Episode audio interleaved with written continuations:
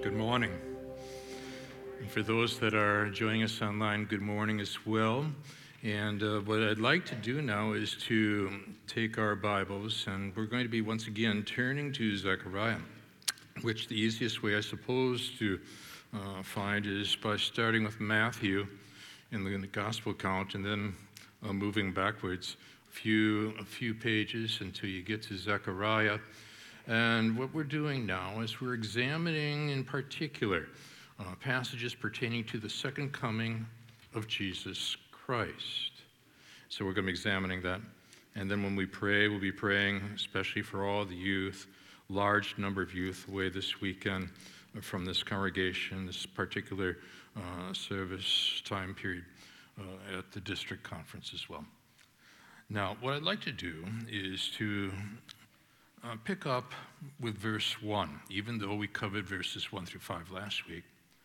And a little different approach. I'm going to provide a, a sort of running commentary on the first five verses so that we've got our bearings.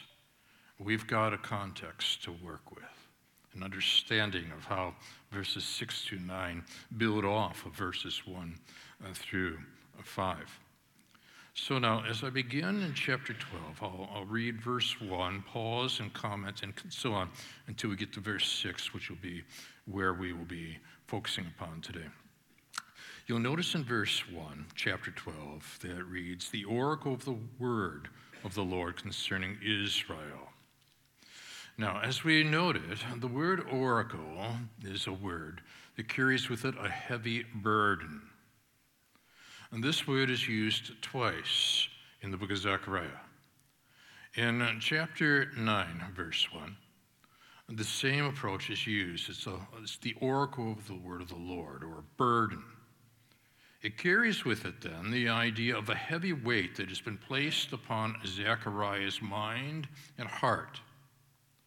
In Zechariah 9 through 11, this burden pertained to the first coming of Jesus Christ. He viewed this as something extraordinarily weighty that he needed to be able to communicate effectively. Now, in Zechariah 12 through 14, you and I are introduced to the second burden that is placed upon Zechariah's mind and heart. Equally weighty, the first burden deals with the first coming. The second burden, found in chapter 12, verse 1, pertains to the second coming. The oracle, the burden, literally, of the word of the Lord. Lord in the Hebrew, Yahweh, the covenantal relational name for our God. Concerning Israel, it doesn't say concerning the U.S. or England and so on. In other words, he wants us to be able to narrow our focus upon what is going to take place in the future that will have global ramifications. Thus declares the Lord. And then what we noted was that in order to understand something futuristically, it's very important that you go back and you analyze this thing historically. What does he do? He takes us right back to the creational account. And so he uses three significant phrases to be able to say, in essence, if God could create something out of nothing, he can create something good out of something bad. Even with the rise of hostilities and tensions in the world today, he's in essence saying, look back before you look forward. And as you look back, what does it say? He's the one who stretched out the heavens, founded the earth, formed the spirit of man within him. Once you've seized that phraseology, and then you grasp the behold. He's got a visual word here to grip your attention. Behold. Now look at the epicenter. It's Jerusalem. I am about to make Jerusalem a cup of staggering. The word cup here in Hebrew carries with the idea of a very wide container, a bowl, if you will. And he's saying that all the surrounding nations and all the enemies of Israel are going to be sipping from this bowl. And the effect upon them is that it's going to leave them in a drunken state. They're staggering. And to put it another way, then, they are losing their sense of perspective, losing their balance, losing their equilibrium. They become extremely boastful, but they're able to shout much but do little because the siege of Jerusalem will also be against Judah. And not notice, 17 times in Zechariah, he utilizes this phrase on that day. Speaking of a future day. On that day, I will make Jerusalem a heavy stone for all the people. Speaking globally now. This will have global implications. All who lift it will surely hurt themselves, and all the nations of the earth will gather against it. And so, if you are watching the geopolitical climate right now, and you are noting whether it be in Denmark, uh, my heritage comes out of a combination of Scandinavian countries and Germany, whether there is anti Semitism arising in their governmental systems or in the United States governmental system, and Congress, various voices, and so on. Watch for a rising anti Semitism in that final day, he's saying. It will intensify, it will escalate until, through political decision making processes, all the nations of the earth will gather against it. Now, on that day, see how it's repeated? Declares the Lord, I will strike every horse with panic and its rider with madness. And this is a historic descriptive. What he, in essence, is saying is that the military machinery that is used to transport soldiers and equipment toward the Middle East will be immediately impacted by God's sovereign involvement. I will strike every horse with panic, its rider with madness. But, notice the contrast. But for the sake of the house of Judah, I will keep my eyes open. He will have a discerning, a distinguishing eye when I strike every horse of the people with blindness. And then the clans of Judah will say to themselves, The inhabitants of Jerusalem have strength through the Lord of hosts, their God. And the phrase Lord of hosts has to do with a military commander. He is sovereign over the armed forces. In other words, the entire cosmic realm, the angelic realm, is His. The Lord of hosts, their God, He is Adonai. Now, that is a summary of what we covered last week. And now I'll simply read what we're going to be examining in the moments to come today. On that day, I'll make the clans of Judah like a blazing pot in the midst of wood, like a flaming torch among sheaves. And they shall devour to the right and to the left all the surrounding peoples, while Jerusalem shall be habited in its place in Jerusalem. And the Lord will give salvation to the tents of Judah first, that the glory of the house of David and the glory of the inhabitants of Jerusalem may not surpass that of Judah. On that day, the Lord will protect the inhabitants of Jerusalem, so that the feeblest among them on that day shall be like David, and the house of David shall be like God like the angel of the Lord going before them. And on that day I will seek to destroy all the nations that come against Jerusalem. And the word seek in the Hebrew carries with the idea to narrow one's focus and to take aim. And so this is what we are now examining as we pick up where we left off and try to understand the global implications and how this fits in not only into the present but into the future as we look to the Lord now in prayer. Father, for those watching online because of perhaps inclement weather, maybe some watching from another state, we know that occurs weekly, or states which is our regular experience as well. Minister to them in their own settings. So, Father, we're also asking simultaneously for all the youth that are away at district conference that you will bring them back safely a little later on, hours to come from Green Bay, and asking that the Holy Spirit has really been poured out upon them, meeting them at their point of need. We pray, Father, for those that in first service and now this, that are processing how past, present point in the direction of the future. That what you've done is created a trajectory, and you've allowed, in essence, all the global tensions of today to prepare us for the ultimate matters still to come in the tomorrows of life. So, Father, we're thanking you now thanking you for who you are, thanking you for what you've done. And even in less than ideal weather conditions, what we're asking is that we look to the ideal one, Jesus Christ, who reigns over all. In the moments to come, warm these hearts, engage these minds, shape these wills. As again our Father, we've come here to see Jesus and Him only.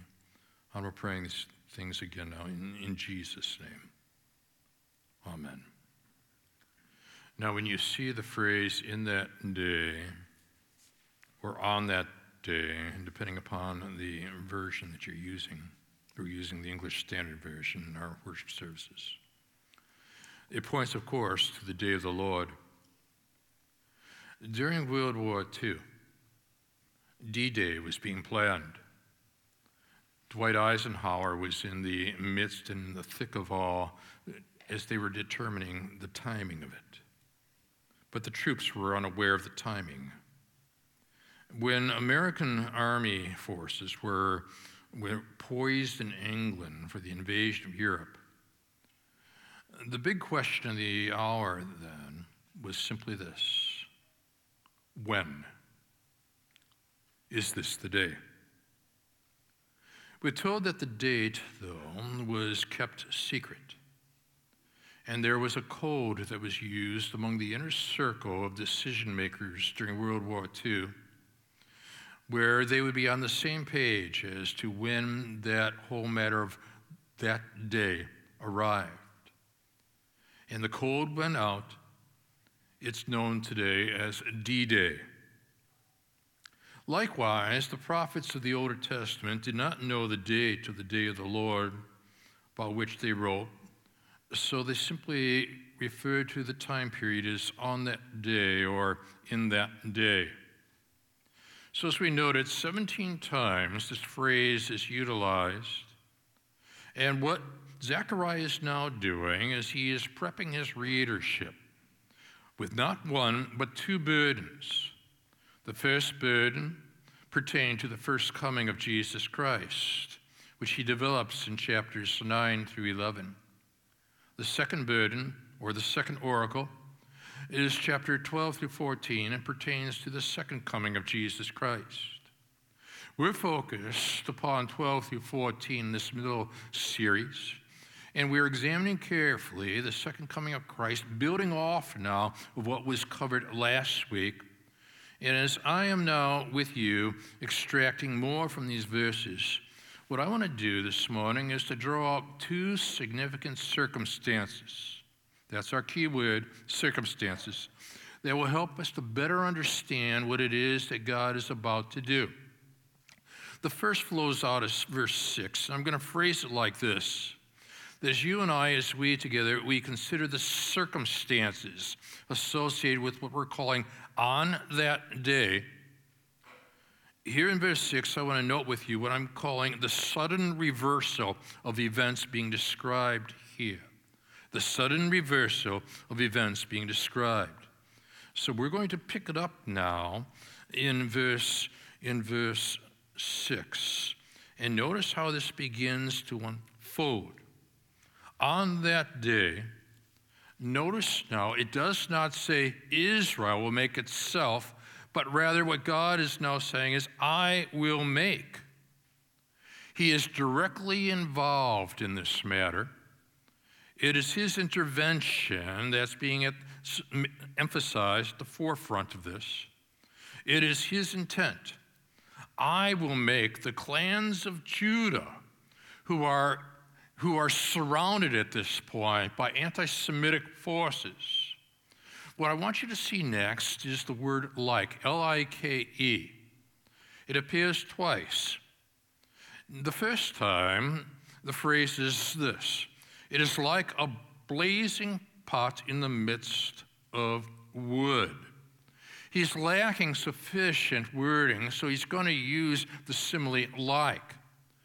Now, what God is doing at this point is this with this imagery, he takes this idea of the blazing pot, and what he is now doing is he is allowing for, for tensions to escalate, to intensify, to a point where it seems as though we are in a geopolitically overheated situation.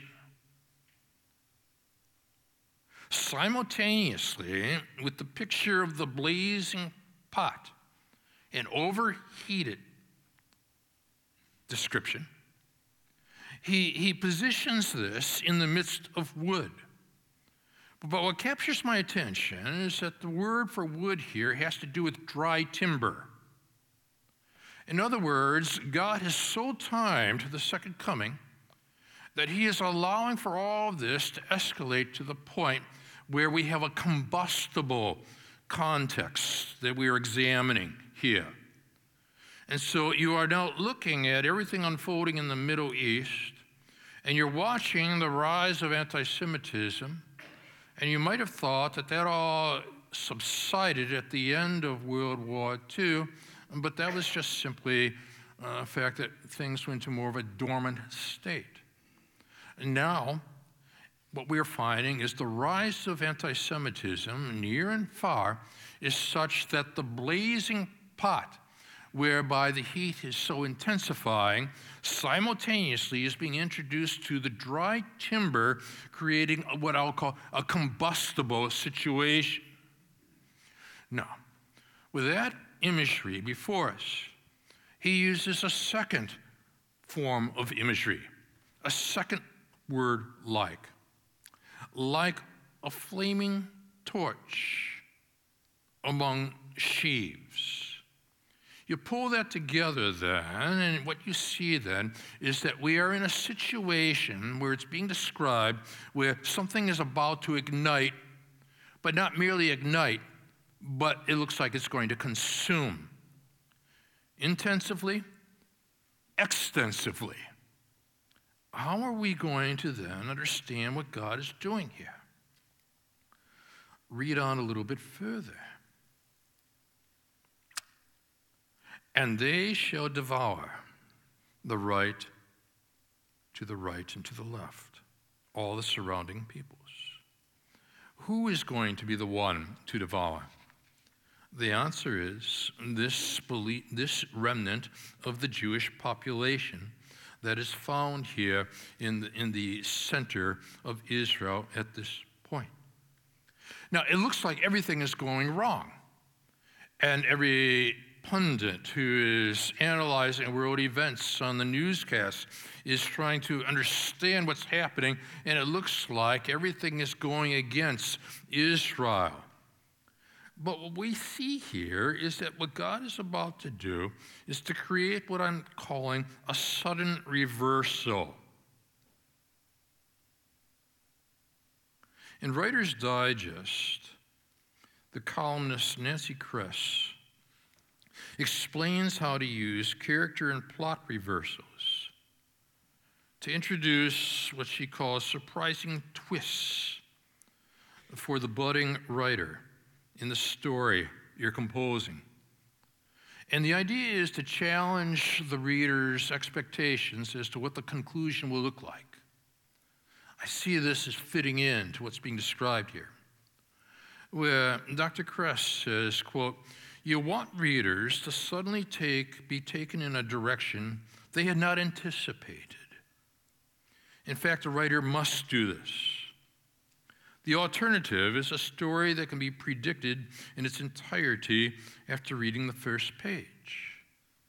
Now, while the secularist and the religionist who doesn't know Christ as Lord and Savior thinks that things will just continuously, continuously reach a point, no return, everything is going wrong, what God is now doing is that He creates the sudden reversal, which is introduced with the second coming of Jesus Christ. Everything is turned around. And the ones that look defeated are the ones who, in fact, will be victorious. And the ones who you assume will be victorious are the ones who will be defeated. This is the sudden reversal that the second coming of Jesus Christ brings.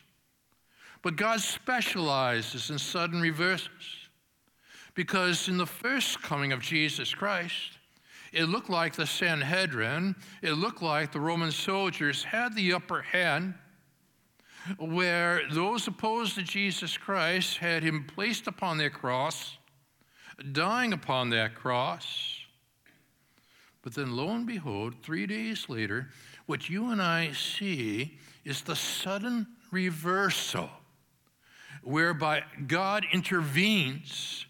He raises Jesus Christ from the grave. This is the burden placed upon Zechariah in, in the prior chapters, 9 through 11. But now, with the second burden of chapter 12 through 14, where he's saying, once again, it seems as though in the mindset and the eyeset of people who are observing, who are trying to understand things, this is what the outcome will be. And then once again, God breaks in, and the sudden reversal takes place, all of which is simply to bring glory to God.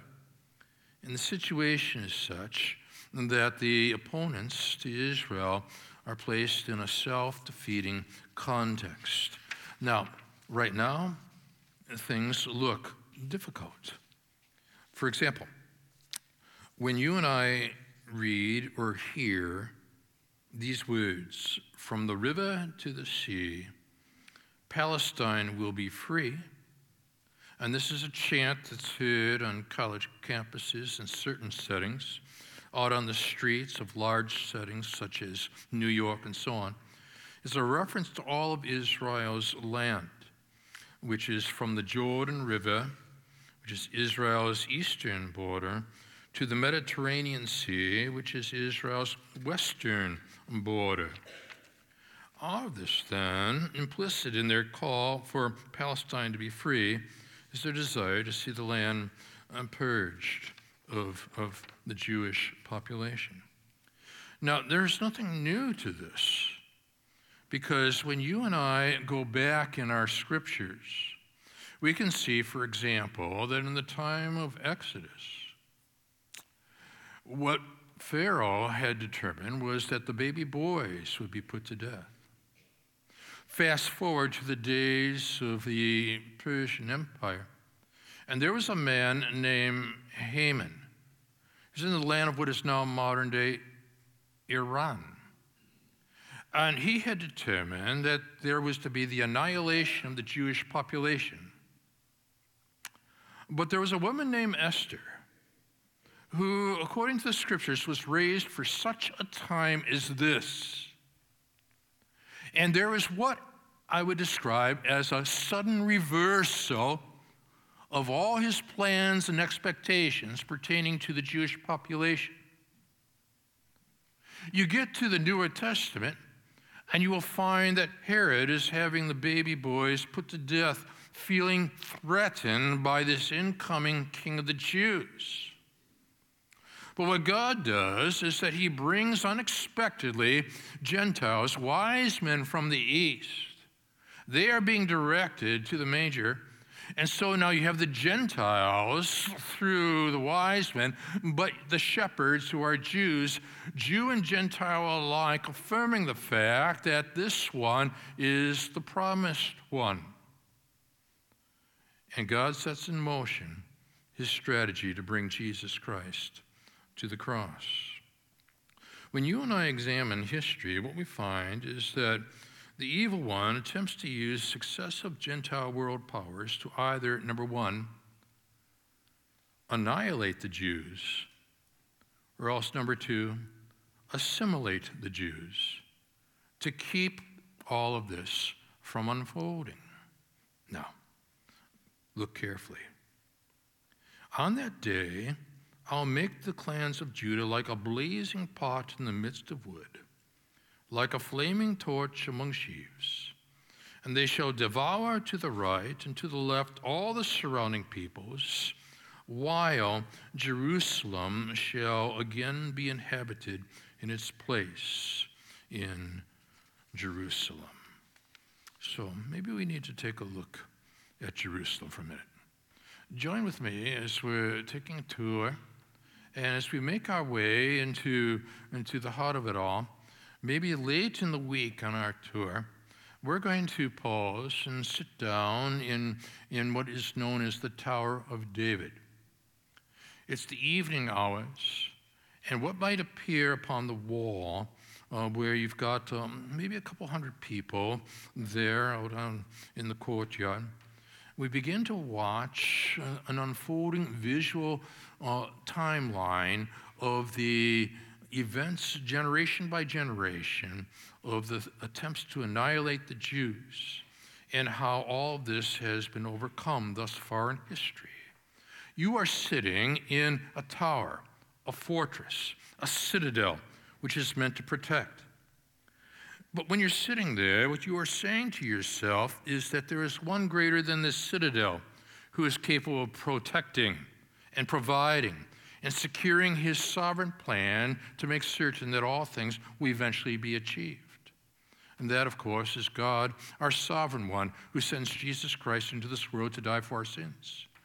But again and again, as this visual is being offered, what strikes me is that this sequence line, this timeline, does not speak of BC and AD, which, of course, deals with before Christ and after death but rather BCE, before the Common Era, and CE, the Common Era.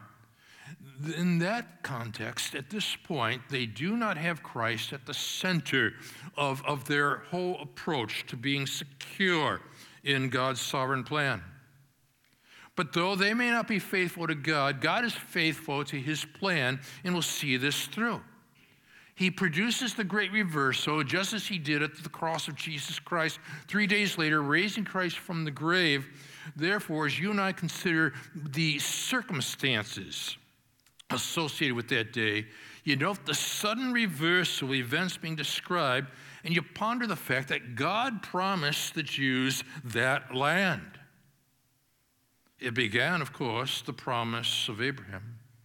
And generation by generation, and century by century, you watch how all this unfolds.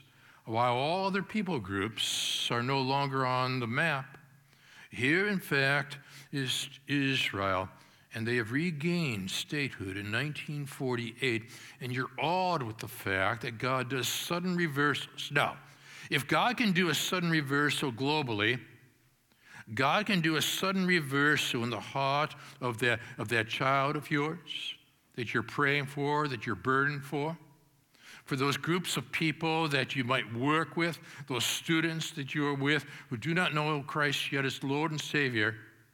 I always use the word yet because I expect a sudden reversal where certain circumstances are such where it seems as though all of a sudden we have a combustible state where they say, I've got to reconsider what I know about God and they re examine Jesus Christ as Savior and as Lord.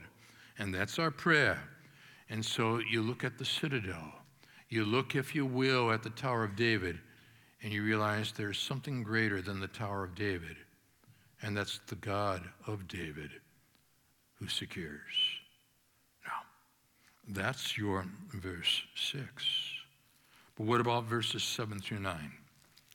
Here is the second of the circumstances. That as you and I together we consider the circumstances associated with that day, on that day. Note further the protective shield of salvation being provided. In verse 7 now, you and I are informed, and the Lord will give salvation. Notice that it is capital L O R D.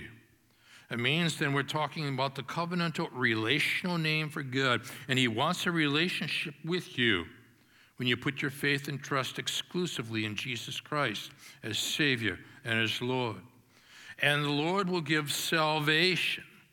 In this case, the idea of deliverance to the tents of Judah first, that the glory of the house of David and the glory of the inhabitants of Jerusalem may not surpass that of Judah. Now, when you and I examine very carefully this idea of glory, what immediately seizes our attention here is that the word means heavy, which means you don't take God lightly. He will use the sudden reversal and then provide simultaneously a protective shield so that his people then are secure. Came across this story. It's from World War I. The year was 1918 where a small hull steamer named the Flixton was making its way up the English Channel. And the lookout man spied a white line darting toward the ship, knew it. It's a torpedo from a German submarine, which at that very moment was surfacing. It was going to bring disaster. The lookout gave a shout. Everyone ran to the side of the ship. It looked hopeless. Too late to turn the vessel, so they thought. In a matter of seconds, they'd be blown to bits. But then a strange thing happened. Within yards of its target, something went wrong with the torpedo mechanism. It reared its nose above the water, abruptly turned its course, shot straight back on the path it had traveled, and the British seamen, stunned, watched as the tornado, excuse me, torpedo slammed the German sub. And one doubts that the German crew had any idea that the havoc they had unleashed would ravage them. This is an illustration of what you and I are examining right here. As all the forces now converge on Jerusalem, they are creating havoc for themselves. The sudden reversal, simultaneously with the protective shield, secures the people from what is being described. You don't take the heavy weight of God's glory lightly. You're up to verse 8. On that day, God says, the Lord will protect the inhabitants of Jerusalem the word protect carries with the idea of a protective shield. That's why we where we get our second circumstance. On that day, the Lord protect the inhabitants of Jerusalem, so that the feeblest among them on that day shall be like David. And you wonder, why David? You might remember that by all appearances, if anybody should have gone into battle to fight Goliath, it should have been Saul. He had the armor. He had the protective shield. He looked secure. He had the size, he had the might, he had the esteem. David, on the other hand, young, inexperienced, all he's got basically is a slingshot and some stones. But what he is saying here through this imagery is don't despise small beginnings, don't despise limited appearance. God is sovereign, God is all powerful. The Lord will protect the inhabitants of Jerusalem, so that the feeblest among them on that day shall be like David, and the house of David shall be like God, like the angel of the Lord going before them, And then you examine, if you will, and you begin to ponder what God is doing. If the evil one could not stop the first coming from occurring, then he'll go out of his way to stop the second coming from occurring, such as the Holocaust during World War II. But what did God do in a sudden reversal? 1948, he raises up Israel and gives them statehood. Never before since 70 AD. This was not to be predicted, not to be anticipated unless you study the scriptures. God has a way of doing such. Then you look ahead and you allow the past to guide you into the future. You know, from AD 70 until the war in 1967 for Israel, the land of Palestine was ruled by 40 different nations. Today it's under Israeli control. Who would have thought in the midst of the Holocaust that would occur? And furthermore, from 1948 to the present, the Israelis have fought five national wars, winning all five. Preparing their way, you see, for the land to be such, for Jesus Christ to return. Because we're going to see in coming weeks, the promise was that he would return on the Mount of Olives. But Israel has got to have possession of the Mount of Olives for Jesus Christ to return which means then they needed statehood. See how everything is being set up and how all this points forward in the direction that God intends for these things to go? You pull that together. And then you go to verse 9. And in verse 9, you and I are told, on that day, God says, I will seek. The Hebrew word carries with the idea to take aim with distinctive focus to destroy all the nations that come against Jerusalem. And with that image, you go now with me back to Israel. And let's take a cable upward, upward, upward into the, onto the top of Masada, which now appears here. Because generally speaking, when one goes on a tour of Israel, uh, somewhere along the way, one of the highlights of the tour usually late in the tour, is that your group gathers together, you get on in this cot, and you go up, up, up until you reach the top. And there at the top, you're walking around, you're pondering how a group of Jews tried to fend off the entire hostile armies of the Roman Empire and how they were determined to secure their Judaism in the midst of it all. To this day, the Jewish military view Masada as their rallying point and make yearly oaths to one another that they will defend Israel with the picture of the story of Masada fresh in their minds. What God is saying, there is one who offers greater security than Masada. On that day, he says, I'll seek to destroy all the nations that come against Jerusalem. It will not be by the military force, by the strategies that Israel is demonstrating in Gaza and elsewhere. It is by God and God alone because He's the promise keeper. He promised the land. And the reason for that land being so important is that that will be the place where Jesus returns and everything is settled for His honor and His glory. And that's what you've extracted this morning out of verses 6 through 9. Let's stand together.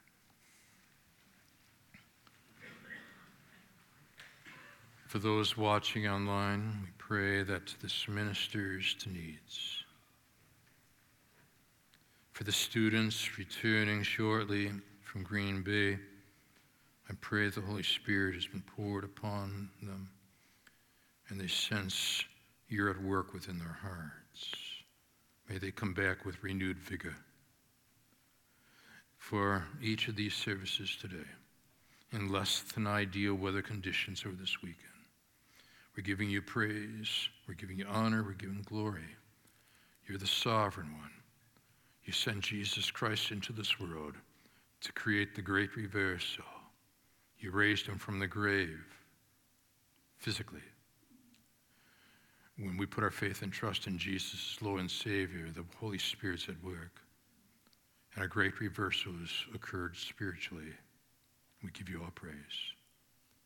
And so, with our eyes wide open, as we examine how the past, the present points us into the future, may we take the verses and the principles found here now, apply them to what's at hand right now globally, and be better equipped to develop on ramps to be able to carry on conversations with those, maybe family members, that might not be interpreting things accurately and point them in the direction of Jesus Christ because it's all about you. And we will give all praise and all glory to Jesus. And we praise him in Jesus' name. Amen. God bless you.